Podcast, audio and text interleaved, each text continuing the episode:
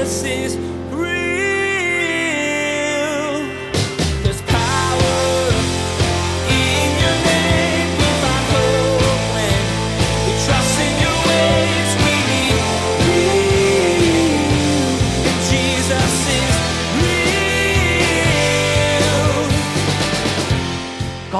protection of a woman who's been taken captive after a war, and God has all of these stipulations to make sure that this gal is taken care of. Because the children of Israel were meant to be different from everybody else. The ethics of who they are and why they do what they do is different. And I love that about the Bible. So if anyone ever says, oh, the way they treat women, so horrible, listen, this is the first case of a protection for women. One of the markers of walking with the Lord is that you're a bit weird. He wants you to be different in how you think and what you do so that you can better reflect who He is. You can see this clearly in today's teaching about how the Israelites were to treat women taken into captivity during war. Pastor Daniel explains that God wanted them to be cared for and respected. Unlike the surrounding cultures, God valued women and wanted to protect them. Now, here's Pastor Daniel in Deuteronomy chapter 21 as he continues his message Family Dynamics. Jesus is real. I would just want to encourage you because, in a lot of ways, the elders of the nearest city function as intercessors for whoever the person was who actually perpetrated the crime. And my friends, listen. We live in a day and age where our world has gotten so increasingly perplexing that people don't know what to do. And I think this text teaches us that our job in a confusing world is to be an intercessor, where we are willing to stand in the gap and minister to God and bless others, not for necessarily things that we're doing, but things that our communities are doing that are wrong. And we're saying, Lord, we want to stand in the gap rather than just getting bitter at looking at what's going on in our world. See, it's a much more proactive approach to how do we deal with the ills of the society that we live in. Just does it make sense? These elders, they're standing in the gap and they are seeking God's blessing. Provide atonement, Lord. Lord, we want to put away that innocent blood that's been shed from the land. See, they realize that innocent blood defiles their land. And I think for us, we don't think about it that way. We don't realize that the innocent blood that is shed in our land defiles our land too. And we need to learn as followers of Jesus to stand in the gap for the mistakes, the failings, the rebellion of our society. Does that make sense?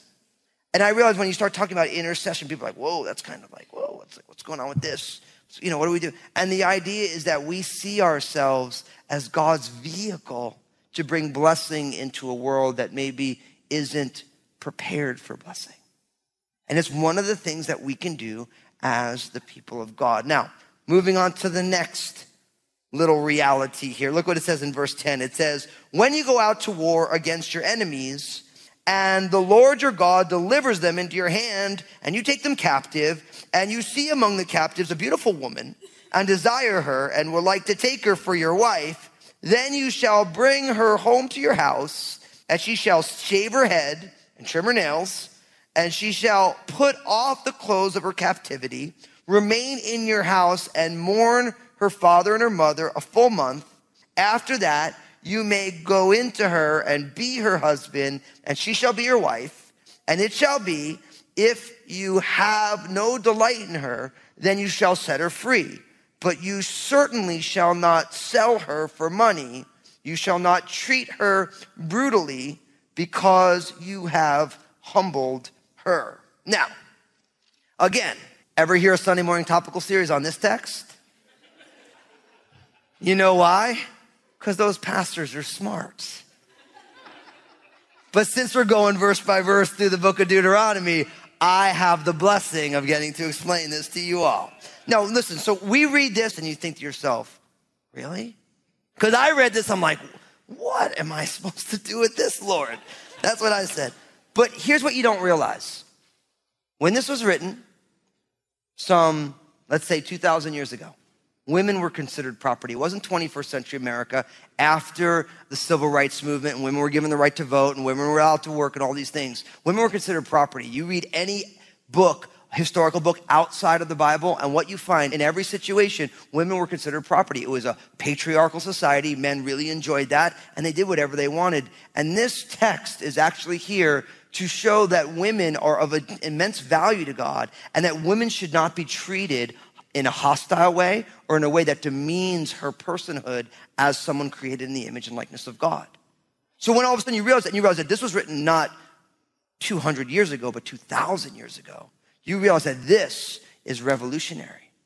In cultures that women were subjugated, so this entire passage is about God's love of women and God's desire for women to be protected in a culture that was often very hostile to them simply because they were females. Look at what happens. He's like, look, he sets the stage. If you go to war, right, against your enemies and God gives you victory, right, and you take them captive. Now, if you see among them a beautiful woman and you desire her and you want to take her as your wife. So what happens is now it's a group of people who've been conquered right? But for a son of the children of Israel, if he would see one of these beautiful women, he says, wow, I've fallen in love with this woman. Now, you can imagine as a woman who's been taken captive because her family has been destroyed, this is a very vulnerable position. And what goes on in a vulnerable position in that culture, anything was possible. So God starts to give parameters. First, notice what he says. He says, first, you may bring her to your home and she shall shave her head and trim her nails, and she shall put off the clothes of her captivity, remain in your house, and mourn her father and her mother a full month. So what you have is you have this idea, the shaving of the head and the trimming of the nails and the removing of the clothes. It speaks about the idea of I'm taking on a new family and a new culture right now. So she's putting off her past, right? And then she's, so she's, she's getting a fresh start again. What's interesting is that oftentimes you find in the law that when somebody kept a vow, after their vow was over, it was almost the same ritual. They would get their head shaved. They would get a new set of clothes and they'd go in. It's the idea. It's a picture of renewal, right? Then she's allowed to mourn for her family for an entire month.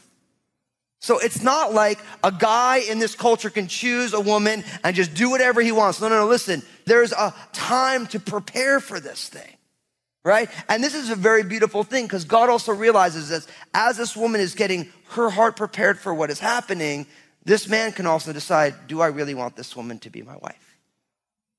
Which is something that is a great protection for a woman in that culture who is a captive. You can read outside of the Bible about these times about what happened to women when they were taken into captivity in war. I mean, actually, you can just read your newspaper today about what's going on in Syria and other places when towns are being conquered and what is happening to women.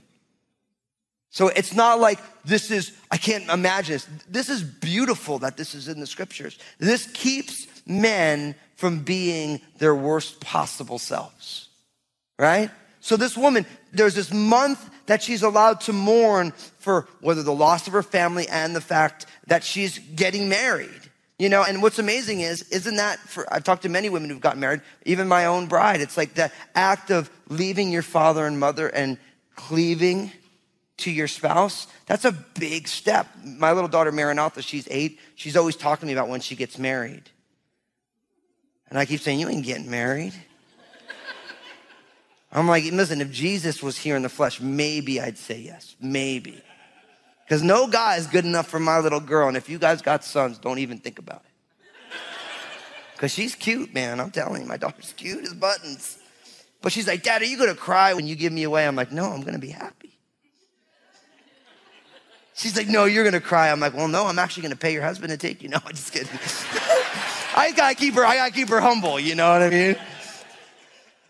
I remember when Lynn and I got married, and just, you know, in those first couple weeks where it's like, she was like, wow, this is so weird, you know, this transition that's gone on. So even in this text, like, there's this space for a woman to have her heart prepared for this. Now, notice, after that, then they can get married. And of course, it speaks about consummating that marriage, right? You could be your husband. And then I think verse 14 is totally fascinating because it says, And it shall be that if you have no delight in her, then you shall set her free, but you shall certainly not sell her for money. You shall not treat her brutally because you have humbled her. I think that's so powerful. What he's saying is, look, if you get married, you decide you don't want to stay married. In that culture, women, because they weren't able to work outside of the home, when divorce happened, women were destitute. Like literally, there was no options. And what he says is, listen, if you decide to divorce her, you cannot treat her brutally. You cannot sell her into slavery. You have to set her free so that she can go on with her life. Now, I'm here to tell you, in writings from thousands of years ago, you do not see the protection of women like this. If you're one of those skeptical people, I dare you to try. them. If you find one, I'd love to see it. I've been studying this stuff for a long time. The reason I bring this up is because people read the Bible and they say, oh, the Bible is so sexist. It's like, no, no, no. You're not even thinking about it. You just decide you don't want to believe in the Bible and you're trying to find a reason. And so you come up with this stuff, but you're not even thinking through it. You know how I know that? Because I was the same way before I got saved. I didn't really want to believe the Bible. I didn't want to follow Jesus. I didn't really want to read the Bible. So I came up with all the reasons why this doesn't make any sense. But you know what's amazing? I wasn't really thinking about it. But then when I came to know Jesus, I started to think about it. And because I grew up as a skeptic and I didn't want to believe it, when I got saved, I'm like, well, I don't really know if I still believe it, even though I know Jesus is real. And so I still look at it like a skeptic. But then when you start to put it in context, you start to say to yourself, this is amazing. God's protection of a woman who's been taken captive after a war, and God has all of these stipulations to make sure that this gal is taken care of. Because the children of Israel were meant to be different from everybody else. The ethics of who they are and why they do what they do is different. And I love that about the Bible. So if anyone ever says, oh, the way they treat women, so horrible, listen, this is the first case of a protection for women in literally any writing you can find, historical writing. These are the first cases of it. And it's beautiful. God's protecting women. Now, moving on from there, and I call this message family dynamics because now you have what happens with the cap. Now, there's another area where women were oppressed in their culture that it's getting involved into now. Like what says in verse 15.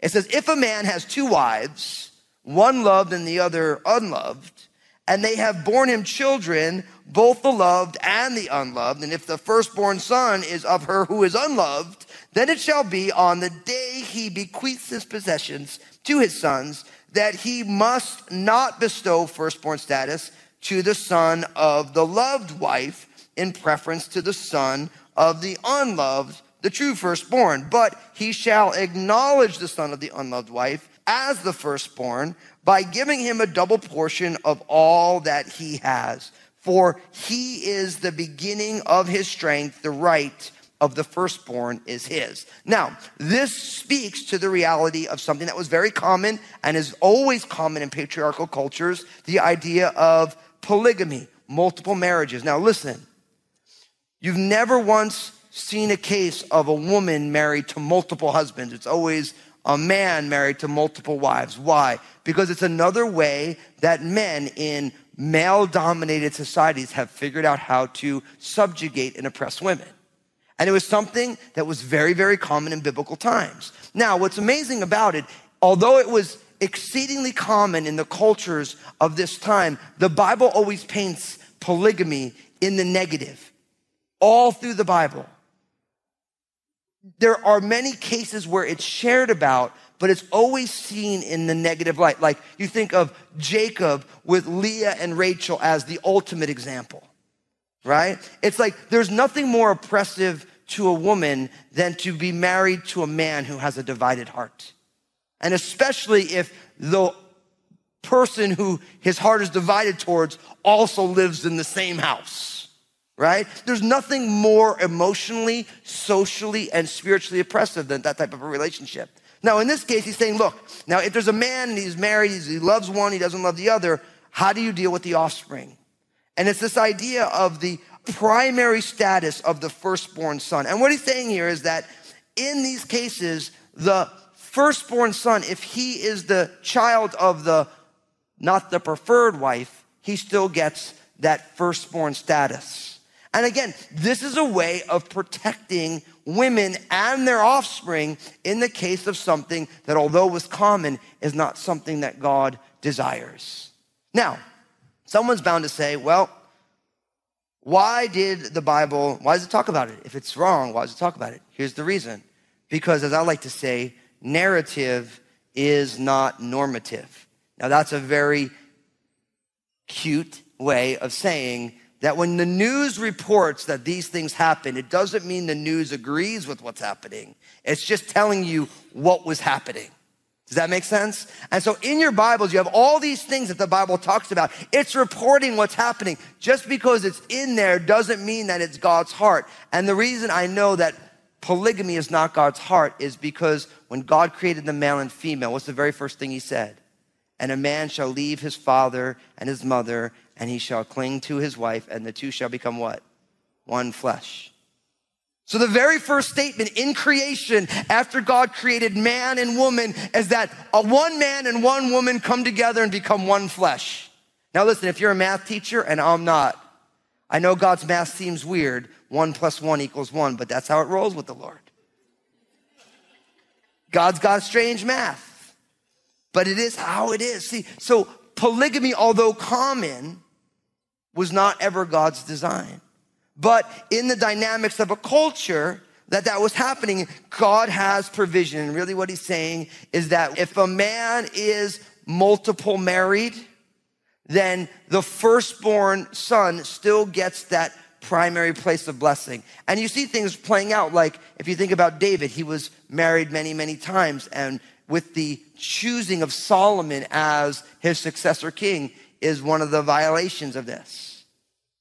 And what's amazing, if you remember about the kings, about kings not multiplying wives, not multiplying horses, both David and Solomon did all those things. So even though David was a man after God's heart, he missed the boat on a lot of stuff. Even though Solomon, next to Jesus, was one of the wisest men who ever lived, he got a lot of things wrong. You know what I love about that? The Bible's real because in a story that someone makes up, you do not want the champions of the story you don't show all their flaws. See, that was one of the things that grabbed me when I first started reading the Bible. It's like something as simple as who was the first person to announce the resurrection of Jesus? Mary Magdalene. In a culture where women were not even allowed to testify before a law court, the very first person who declares that Jesus is alive is a woman. And Mary Magdalene was the apostle to the apostles. Jesus like, I want you to go tell all my boys who are freaking out, hiding, right? And don't forget Peter because he's a knucklehead. You got to go tell them that I'm alive. I mean, it's awesome, isn't it? I mean, you don't think about it. It's like Jesus' first appearance after his resurrection was to Mary, who in the Bible says she had demons cast out of her beforehand and she wasn't exactly the most put together citizen. That's the one who Jesus chooses. I mean, you see all through the Bible as well. Someone like Peter. Peter's got all sorts of things he does wrong. It's all in the pages of the Bible. But he's the first one who says, You are the Christ, the Son of the living God. You would think that if they wanted to write a story that everyone would believe, they'd whitewash all that stuff out of there. It's kind of like the way we rewrite history, right? It's like when a president comes and goes, we whitewash it with, oh, the greatest ever. They did all these amazing things. And we forget that they did this, they did this, they got impeached, all this stuff went on. You know what I mean? But we don't talk about those things because they were so great, you know? But the Bible, it's so real life, flawed people. And I think one of the reasons God does this is because God never wants us to think that because of the mistakes that we have made, that we are unavailable to be used by Him for extraordinary things. Do you have a checkered past? I know I do. Welcome to being able to be used by an almighty God. Don't feel that the mistakes that you have made keep you from being a person that God can use because the only person in the Bible who isn't fully flawed is Jesus himself. And everybody else has got a long list of stuff that went on in their life, and God is still able to use them. So we have these rights of the firstborn. Now, I have one more thing I want to share with you. Look what it says in verse 18. It says, If a man has a stubborn and rebellious son who will not obey the voice of his father or the voice of his mother, and who, when they have chastised him, will not heed them, then his father and his mother shall take hold of him and bring him out to the elders of the city to the gate of the city, and then they shall say to the elders of the city, This son of ours is stubborn and rebellious. He will not obey our voice. He is a glutton and a drunkard. Then all the men of his city shall stone him to death with stones. So you shall put away the evil from among you, and all Israel shall hear and fear. Now, you gotta love the Bible. So here's the deal. I was just talking to someone recently who was a skeptic, like, I can't believe you believe the Bible. It says that if the kids don't listen, you should have them killed by death by stoning. And I'm like, no, no, listen. I love when people bring that stuff I'm like, okay, so you're not thinking about this at all. Do you think, pretend like you're a parent for a second. Like, I'm a parent. I got three kids, right? I love my kids. Now, some days I do want to wring my kid's neck.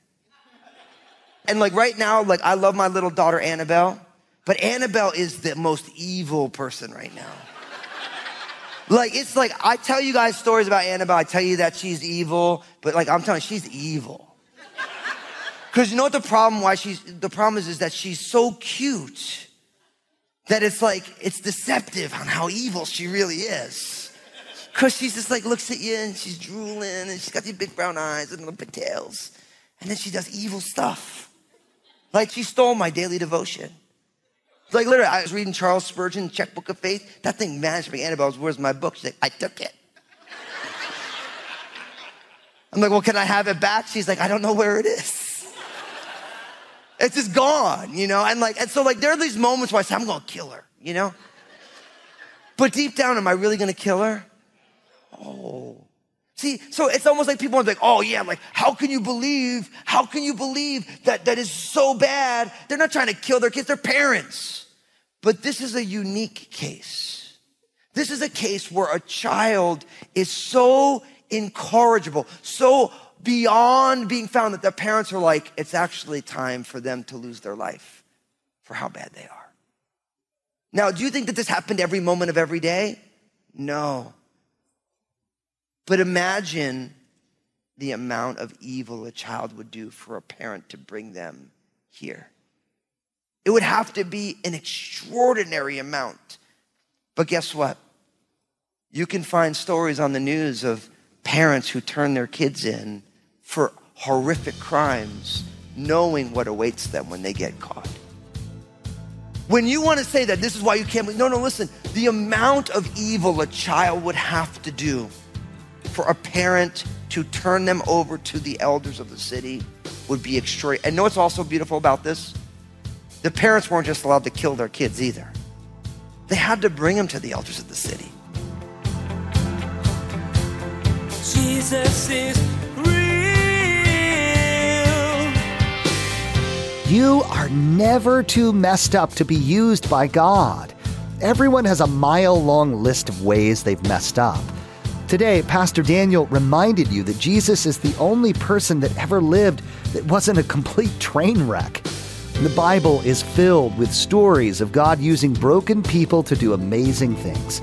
These examples should encourage you to remember that you can live with purpose as you simply respond to Jesus every day. Hey, everybody, Pastor Daniel here. Thanks so much for tuning in today. It's such an amazing honor to share God's Word, and I love seeing how God is working through this ministry. Would you partner with us? I'd love for you to join us in sharing the message that Jesus is real by being a prayer partner or financial supporter. Find out more by visiting our website, jesusisrealradio.com. Hey, this is Josh, and I wanted to personally thank you for listening today to Jesus is Real Radio. Did you know that Pastor Daniel also has a TV program? It's called Real with Daniel Fusco. I want to encourage you to go to jesusisrealradio.com, click on the stations option in the main menu, and find out if Real with Daniel Fusco airs on a TV station in your area. Join us again here on Jesus is Real Radio, and Pastor Daniel goes over several random laws that God was reminding the children of Israel of in this second retelling of the law. You'll see that God cares about how you live. Pastor Daniel shares that how you live matters because you are a reflection of who God is to the world around you. As you live in line with His way, people will notice a difference in what you do and say. We wish we had more time today, but we will have to pick up where we left off next time as Pastor Daniel continues teaching through this series called Blueprints. That's next time on Jesus is Real Radio.